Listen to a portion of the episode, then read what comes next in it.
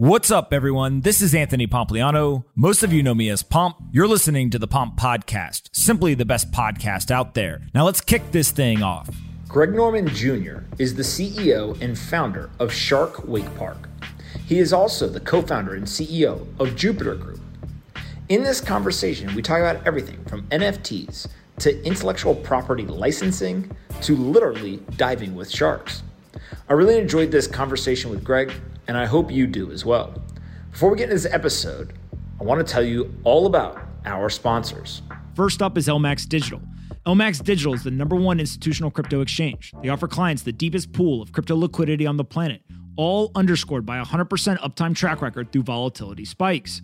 They leverage LMAX Group's liquidity relationships and ultra low latency technology. LMAX Digital is the market leading solution for institutional crypto trading and custodial services. If you're an institution, you got to be using LMAX Digital. They have a central limit order book streaming spot Bitcoin and other cryptocurrencies, all paired with US dollar, euro, and yen. LMAX Digital is the number one institutional crypto exchange. They're secure, they're liquid, and they're trusted. You can learn more about LMAX Digital at lmaxdigital.com slash pomp. lmaxdigital.com slash pomp. Next up is Compass Mining. Compass Mining is the world's largest marketplace for mining hardware and hosting. With Compass, everyone can mine Bitcoin. Their team makes it easy to start mining wherever you want, at home or in one of their 23 hosting facilities around the world. Through the Compass Marketplace, retail miners can access mining hardware with similar prices and purchase plans as the world's largest mining companies. Compass miners own their machines, they choose whatever mining pool they want, and they can mine directly to their own wallet. Miners who don't want to host their machines can order ASICs directly to their doorstep as well. Simple and low cost hosting agreements coupled with best in class customer service and the re- are the reasons why Compass is the simplest and most popular way to mine Bitcoin. You can start mining your own Bitcoin by visiting compassmining.io today. Compassmining.io today. Last but not least, many of you constantly DM me, email me, yell out to me on the street. How do I get a job in Bitcoin or crypto? Well, I've got some solutions for you. We started a new product. It is called Pomp Crypto Jobs. It's a marketplace where you can go and apply for hundreds of open roles at the at the industry's leading companies. Everyone from Coinbase to Gemini, Kraken, BlockFi, Strike, BTC Inc., and many, many others have open roles listed there. All you do is you go to pompcryptojobs.com and you start applying. It's completely free to apply for those roles. So go to pompcryptojobs.com. If you got a job that you don't like and you want a new one in Bitcoin or crypto, there's nothing better than focusing full time on Bitcoin or crypto. So go to pompcryptojobs.com. And if you feel like you're not prepared yet to actually apply and get the job, we have a training program that you can also go ahead and check out. If you go to pompscryptocourse.com, pomp with an S, cryptocourse.com. You can go there. It's a three week intensive course. We teach you everything you need to know about the industry, and then we hand you off to the HR teams at various leading companies. We've worked hand in hand with those leading companies to create the curriculum, so we know this works. People have been hired at everywhere from Coinbase, Gemini, BlockFi, Kraken, Anchorage, BTC Inc., Strike, and many, many others. So if you want an open job, go to pompcryptojobs.com. But if you want to go through the training program, go to pompscryptocourse.com and we'll see you there. Anthony Pompliano runs Pomp Investments. All views of him and the guests on his podcast are solely their opinions and do not reflect the opinions of Pomp Investments. You should not treat any opinion expressed by Pomp or his guests as a specific inducement to make a particular investment or follow a particular strategy, but only as an expression of his personal opinion. This podcast is for informational purposes only. We have Greg Norman Jr. here with us. Some of you may not know who he is. Some of you may know who he is off of uh, crypto Twitter. What's going on, man? How you doing, man? I'm doing here. fantastic. I'm super excited to have you here. I appreciate that. I'm, I'm, excited to be here too. Uh, let's have uh, let, let's have you kind of just give a quick uh, rundown of your background and then what you do on a day to day basis today, uh, and then we're going to dive in. And I basically want to just break down a number of the businesses that you're involved in and kind of how they work, what the economics are, so people can kind of understand. Uh, you've got a skill set around business building, right? That you can apply to IP licensing, the Wake Park, and then obviously uh, Jupiter Group as well. But maybe just give us your background first. Yeah, Greg Norman Jr. So I grew up here in South Florida, went to school at University of Miami. This is my hometown here. I traveled the world with my dad, Greg Norman, the Hall of Fame golfer. And very lucky to experience the life that I have experienced with him. He showed me a lot, showed me part of the world, and showed me how he operated, not just in his athletic career, but in his business career. So very fortunate to be side by side with him for as long as I have been. So uh, worked with him for about 15 years. While I was working with him for 15 years, I was a professional kiteboarder and wakeboarder. So I was able to experience that side of the world too, being a professional athlete, while working with him in the branding, licensing divisions, and operating divisions of Greg Norman Company. Uh, that's shark.com if you all want to check that out. And we have a couple different operating businesses, but we also have the, li- the licensing and branding division, which everyone knows him for as the Great White Shark. So that's a great story. Uh, he got the title, the Great White Shark, by in 1981 U.S. Masters. He was leading the golf tournament. Uh, the first day, no one knew who he was because he comes from Australia. Uh, long blonde hair, had a flair to him, you know, like being very aggressive on the golf course.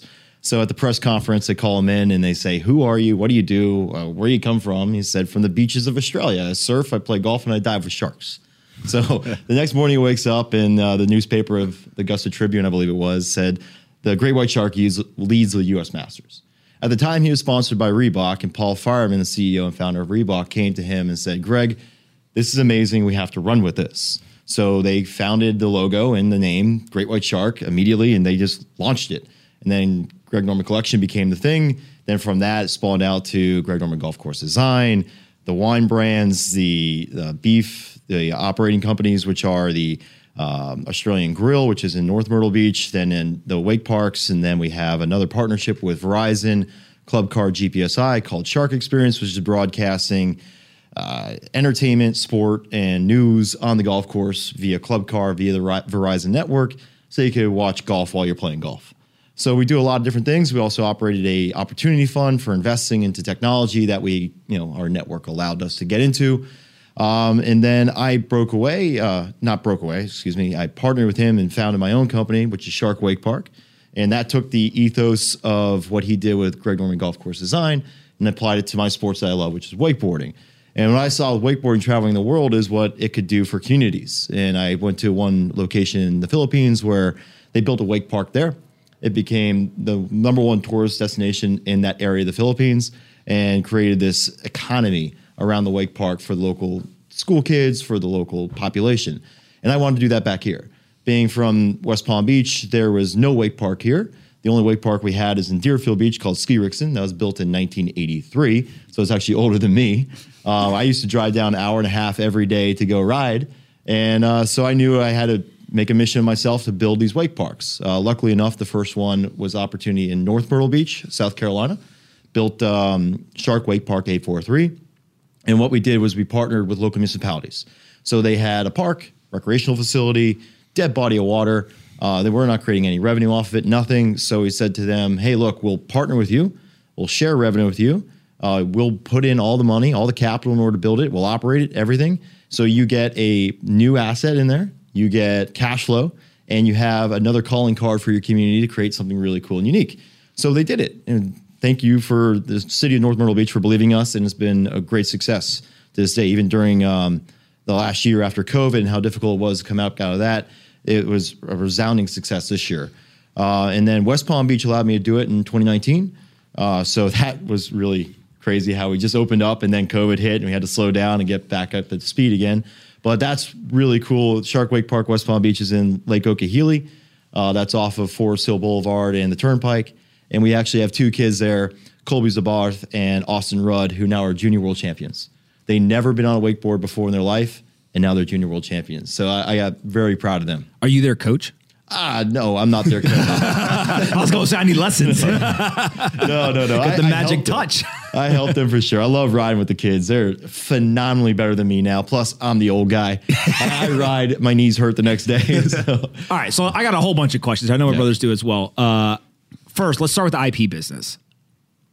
When you see the IP get created, right? I think there was an opportunistic, hey, this is a really good kind of moniker, and like, let's run with this how does that business work, right? Do you basically just look around, you're like, oh, there's a computer, let's put the name on that. Oh, John's got a switch, let's put a name on that. Oh, there's water bottle, let's put a name on that. And like you just try to put the name as many places as possible? Or are you have like a criteria or a framework to make decisions around where are we actually going to partner on specific products and like what we want the brand to kind of stand for, if you will? Great question. So one thing I learned very quickly from my dad is that he took a lifetime of work and uh, long-term vision in order to build his brand that became a very successful, globally known brand, the Greg Norman Company. what he always did is hired the best people in order to be able to build out the business for him. But also, when he evaluated opportunities, like you were saying, do you just slap it on everything? Is no, absolutely no. What he what we found is that, and what I think everyone knows is that it's so easy to degrade the brand very quickly if you do the wrong thing or tackle with the wrong partner or you try to jump into the wrong opportunity. It could easily de- degrade the brand versus add value to the brand. It's very difficult to add value to the brand. So over and over, you have to have that long-term goal of where this is going to be in 5, 10, 15 years, not that, hey, next month, hopefully this makes some money for me and we can move on from it. So yeah, that, that's the long term vision he's had from day one. And how do those uh, relationships work, right? If you go and you find a company that's making a product, right, whatever the the kind of widget or, or product is, and you guys want to do a licensing deal with them, how is it there like a revenue split? Do they pay cash up front? Like just like how does an IP licensing deal work, kind of from a generic framework standpoint? Every opportunity is different without okay. a doubt. So, for example, with Shark Experience, we literally partnered with Verizon, Club Car, and GPSI to build out the Shark Experience, leveraging the name Shark, obviously, yep. in order to get the global credibility in the golf market that we needed to be. That was a partnership through and through, JV. Other opportunities are royalties, or uh, upfront uh, cash flow, or up, uh, upfront fee, or to use the brand.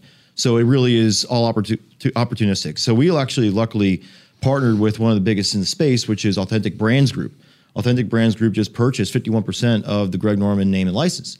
So now they're our partner to be able to go outsource deals for us while we still are working in tangent with our current operating companies and current uh, licensing companies. Got it. So basically, uh, when you go ahead and you do something like that, you guys got it to a certain point, a certain size and success, and now you pour gas on that fire. You know it works, and hey, let's go get and uh, use these partners uh, to really help us kind of take it to escape velocity from there. Yeah, exactly right. Yeah, makes sense. Um, all right, golf courses is uh, a part of the business as well. What do you guys do there? Design, manage, build, operate, all the above. So we really say uh, from the very get go when we come in from a development standpoint and we talk with the developer, most developers want to have the new Augusta National, the mm-hmm. greatest championship golf course ever, 18 holes of perfection. That's extremely expensive. And you're also pushing out the majority of golfers who are 20 plus handicap who can't play those tees. So the hardest thing in the world is uh, uh, to make a golf course that everyone can play and enjoy. The other thing to do is the least disturbance approach.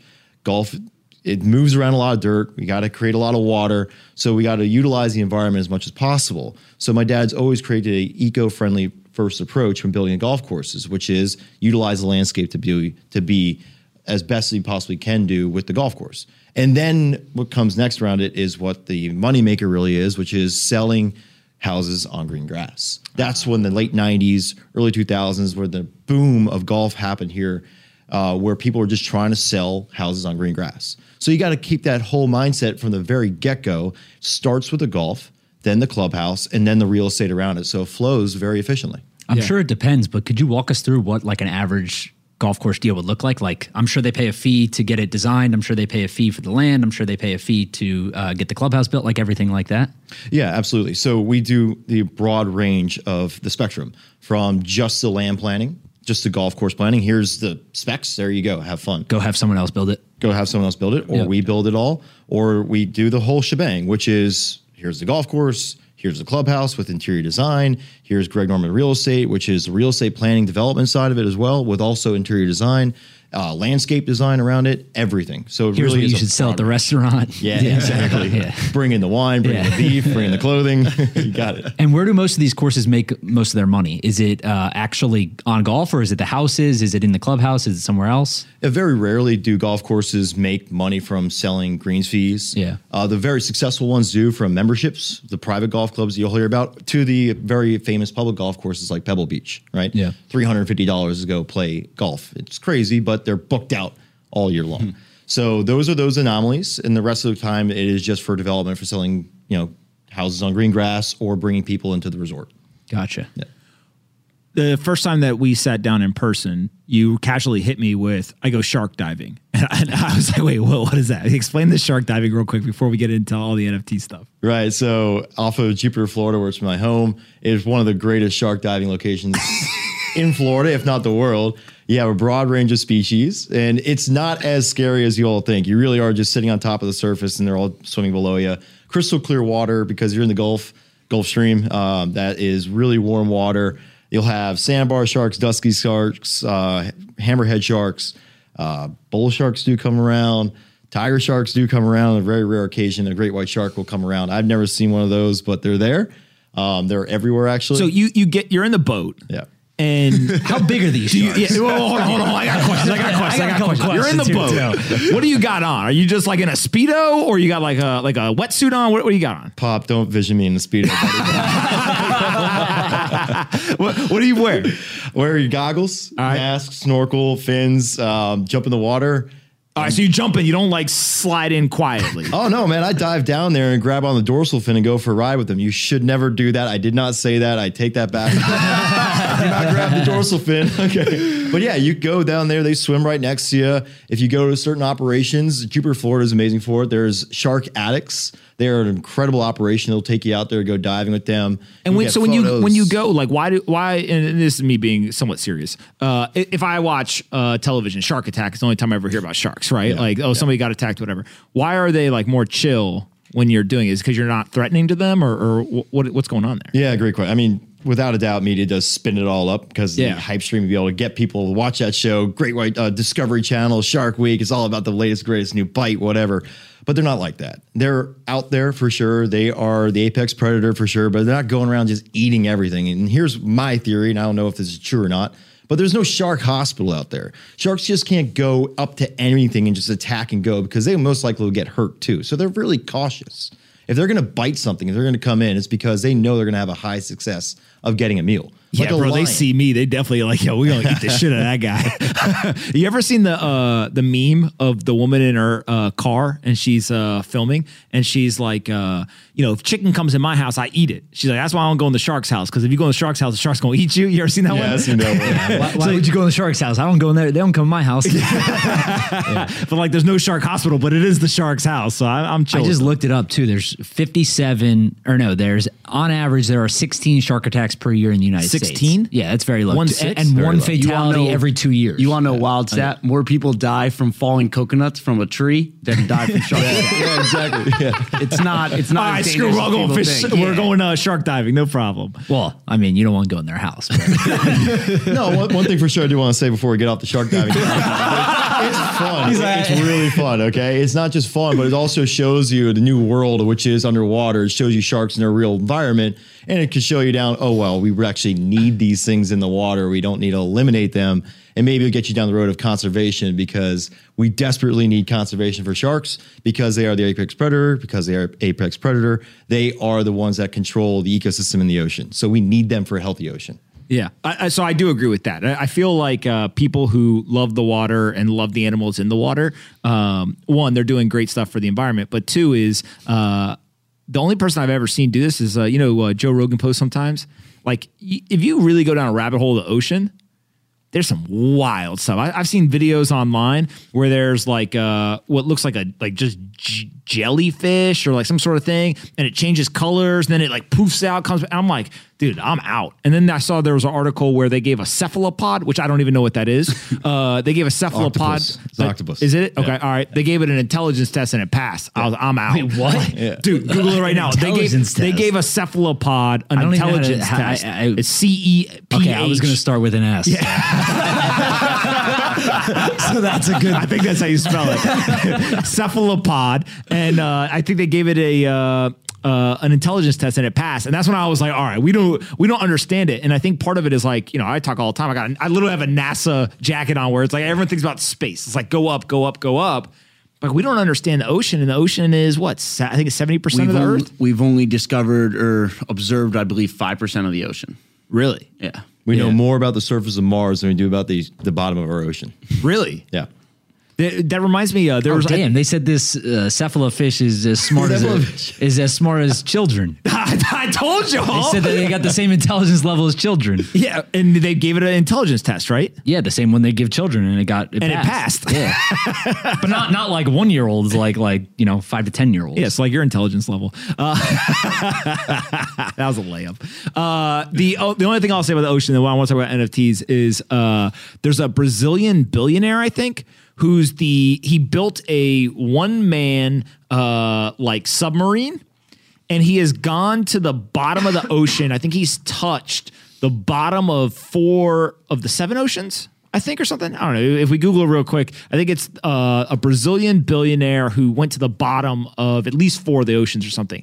But he goes by himself in a like a custom made submarine thing. And I'm like, dude, you got to have some freaking courage to uh, to go do that. How cool! I want to do that. Yeah, like like I actually think that you would go do that. I would not go absolutely do that. in a heartbeat. I would do it in a heartbeat. Oh, uh, I can't believe I'm forgetting his name. He's you're all gonna make fun of me for this, but he did Terminator. He did Aliens. He's the director of that the, the movies. Yeah. yeah. He went down to the Mariana Trench in his own own uh, uh, submarine. Really? Yeah. Wh- why am I spacing on his name? He's a famous director. James Cameron. Thank you, James Cameron. Yeah. My, my my whole thing with the the ocean is just like if there's a crack in that thing, like you're done. Like you ain't getting back up. You'll never know. Yeah. I I, also watched uh fr- the free diving uh documentary. Uh Polina uh was watching it and there's a woman She's like the world champion freediver. Taught herself how to do it with her breathing and everything. And uh, one day she was with some friends. She dove down. Uh, they were just like practicing. So what she wasn't going like really deep, like kind of world record level depths. Uh, she went down and never came back up. And they searched for her, couldn't find her. And like I think that's part of it is like there's like some finality down there. Like Yeah. How you- uh uh when you go shark diving, do you bring like oxygen with you or no? Oh no, no. I, I do do scuba diving, but typically it's all free diving. So it's holding your breath, diving down there, and How long can you hold your breath for? ah, if I was training up, I could hold it for about four minutes and thirty seconds. Holy shit! Right I did now, it no. once. I felt like I was going to pass out after 20 seconds. No, no. Because Everyone the can do it. further you Well, get the- down, the right, the you go, harder it yeah. gets. Yeah, More it's called the dense it is. mammalian dive reflex. So your body is accustomed to be able to hold oxygen and uh, be able to uh, live without oxygen for a long time. You're born in for nine months in underwater, and you're in your mother's belly, right? Yeah. So your blood shunts from your extremities to your internal organs. It um, your liver actually squeezes to produce more red blood cells to go into your bloodstream. So your body is meant to go into this reflex. It's a natural reflex. Your face hits cold water, it automatically kicks in. Mammalian dive reflex.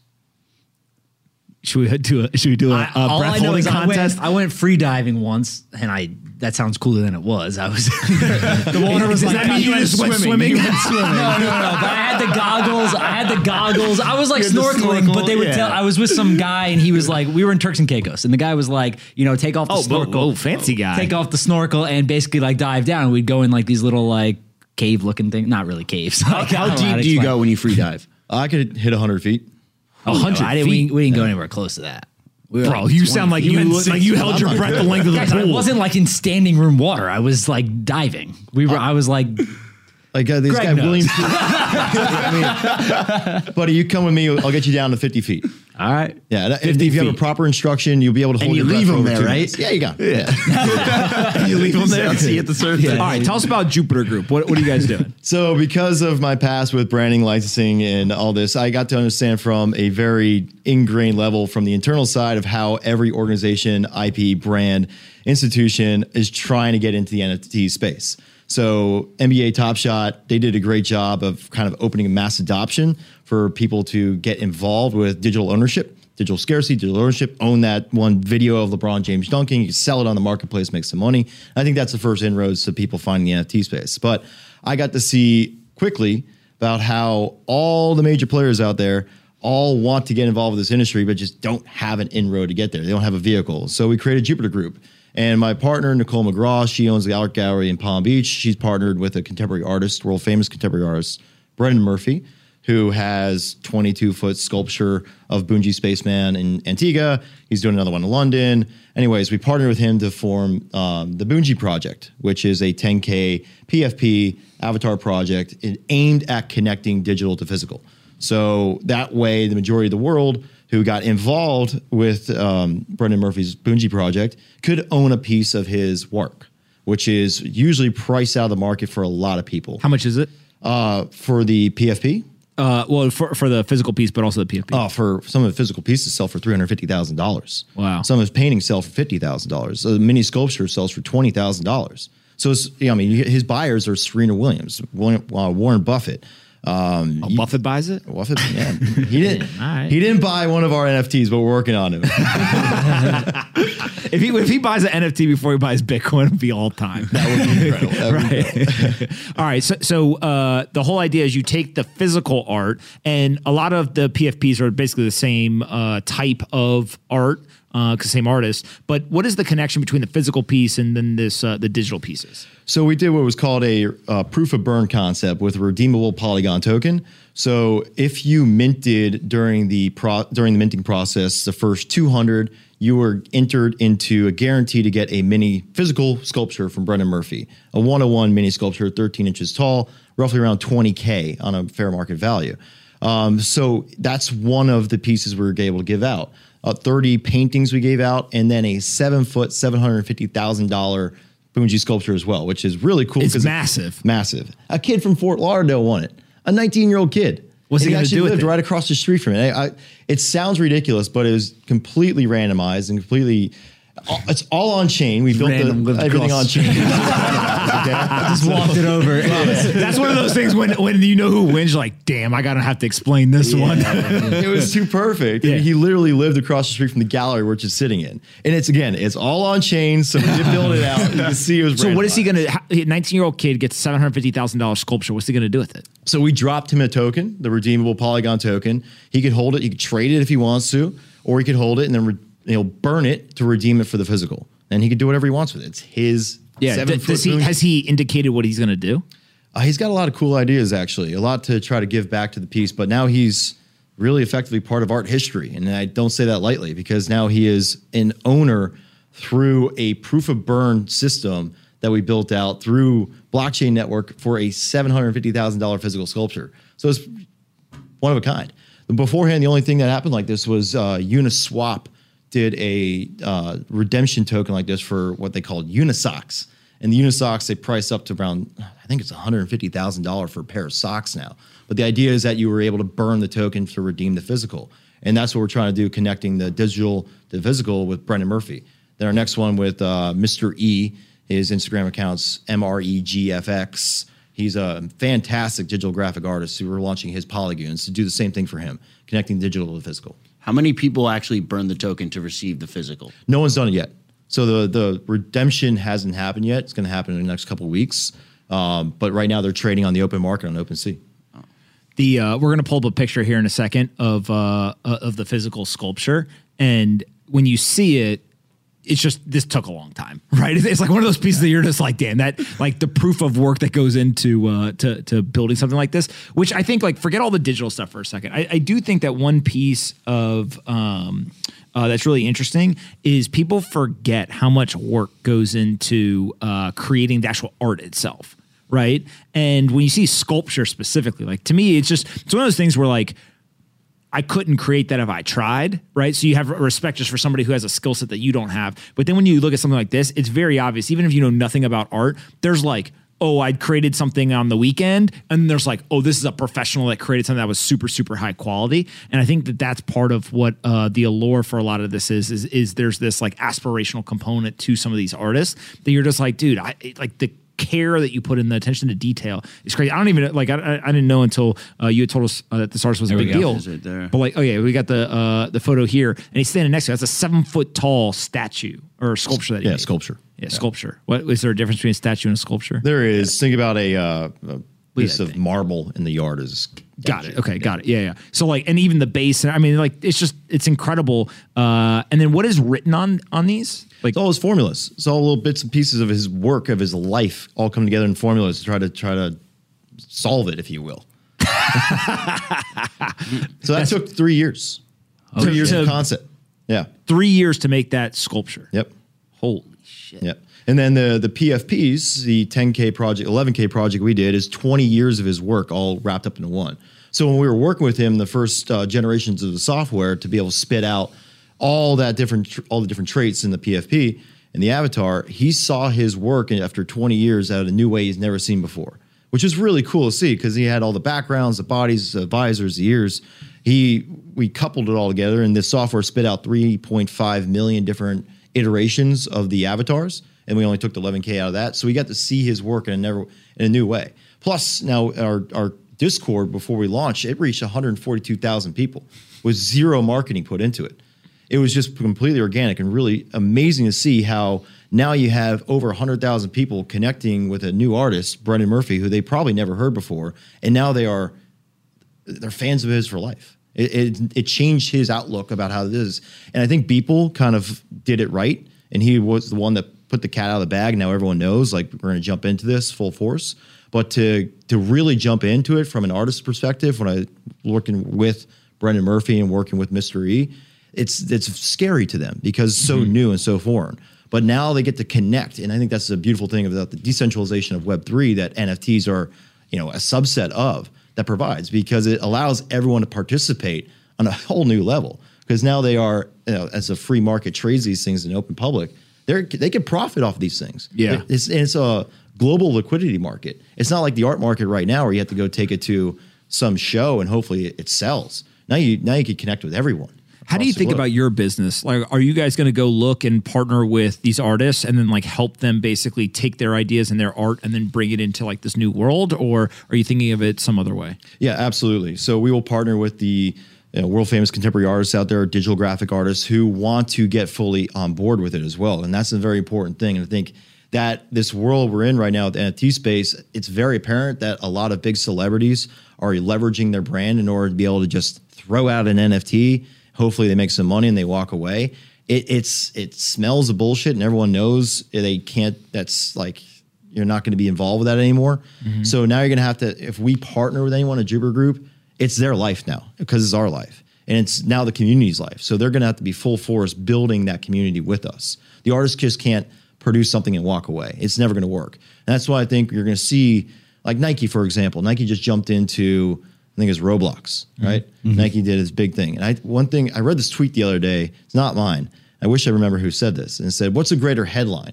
Was Nike made $100 million off of jumping into the metaverse, or some kid sold a pair of digital Nike shoes for a million dollars and changed his life? And I think that's that last one. The kid sold it for a million dollars is the definition of Web3 and where we're going. Mm-hmm. That's the metaverse. And I think Yeah. that's it's all falling down that road. Yeah, p- part of and, and by no means am I an expert on any of this stuff, but as I think through it, like I've always said, uh, we already live in the metaverse, right? Like the internet is the metaverse, Twitter is the like. Um, uh, Gabby Dizon from uh, uh, Yield Guild Games told me he was like it's the lo-fi version. So we all meet in the digital square, we walk around, I kind of see what everyone's talking about. I can jump into a conversation if I want. I can ignore somebody if I want. I can uh, take what you say and go and share it with everybody else by retweeting. Like like there's this element but it's super low uh, fidelity, right? It, it's uh, um, not what people think of when they hear metaverse or virtual world or whatever.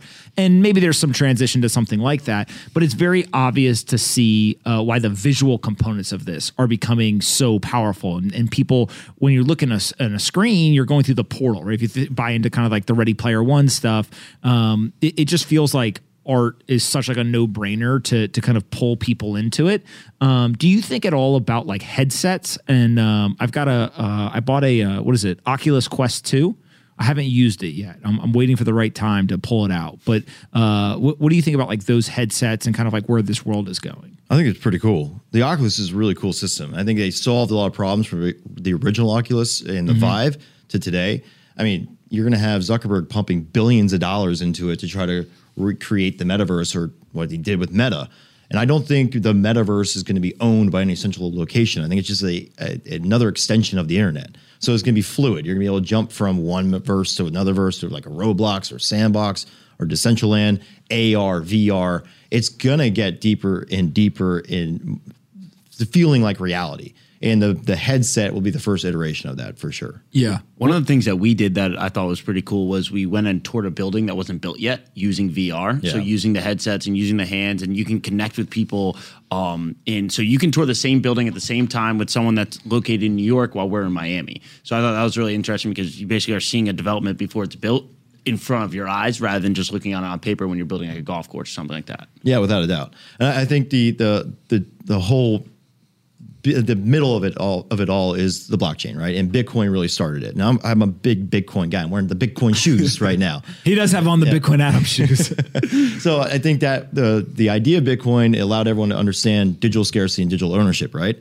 And then you'll have subsets that like Ethereum being able to build off of and do DApps on top of that and Solana.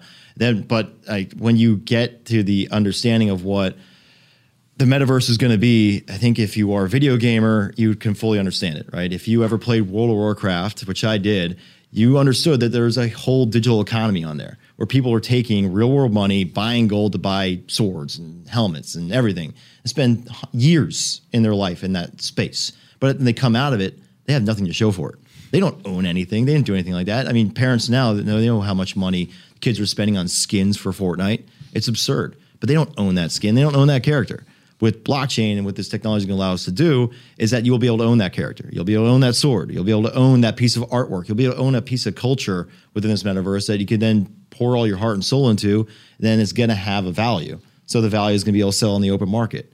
And it's already happening. I mean, OpenSea, it did $3.4 billion in trading volume of last August. That's beat eBay and there was only a couple hundred thousand people actually trading on there. Yeah, it's like it's like two, three hundred thousand people, and they yeah. had massive volume. Here's one of my big questions: Does it matter where it gets built?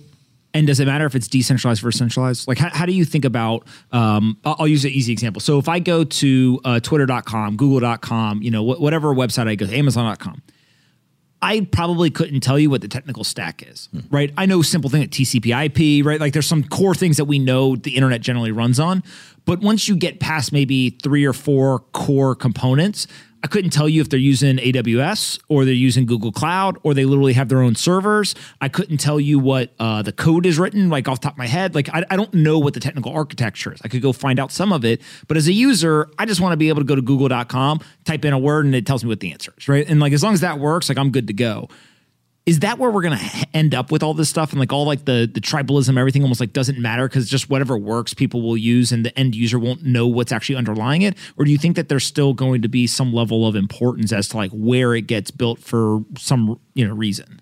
I think it's going to be a global decentralized system without a doubt. I think uh, the time and place of where like a Twitter or Facebook where you can be kicked off the network because you said something wrong is going to go away and we're going to have bad actors be able to utilize that utilize that open system as any new vehicle we have bad actors on.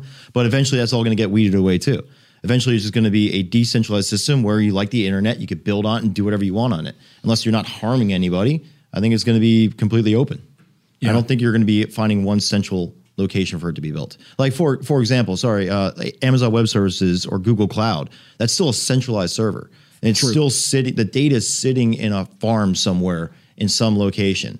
And that if you have the most important data in the world, if that fails, you you lose your data. And I think the decentralized cloud is the next evolution of that. Like we util- utilize Storj to host all our 4K resolution for our NFTs across the decentralized global network. So you could be able to go on and see on Storj right now where all your assets are being held. And I think people are going to want that securities. Yeah, I completely agree. Where can we send people to uh, to find out more about this stuff? Uh, and I know you're going to stick around till the end of the show, but wh- where can we send people? Yeah, go to uh, our Discord, which is uh, Boonji Project, and also Polygoons. Our Twitter, which is Boonji Project, and also Polygoons. Be able to follow us there. Get and anyone wants to get into an NFTs, understand what it is. It's still extremely early. It's the wild, wild west. Still, you have to be very systematic and be secure with how you operate in that space. Be able to understand what you're clicking on, who you're clicking to, where you're where you're connecting your wallet to uh, before you just start arbitrarily jumping around. So be careful out there. But uh, you do it correctly. You jump into a Discord, you jump into Twitter, you become part of a community. You'll be able to understand what digital ownership of a piece of artwork really is.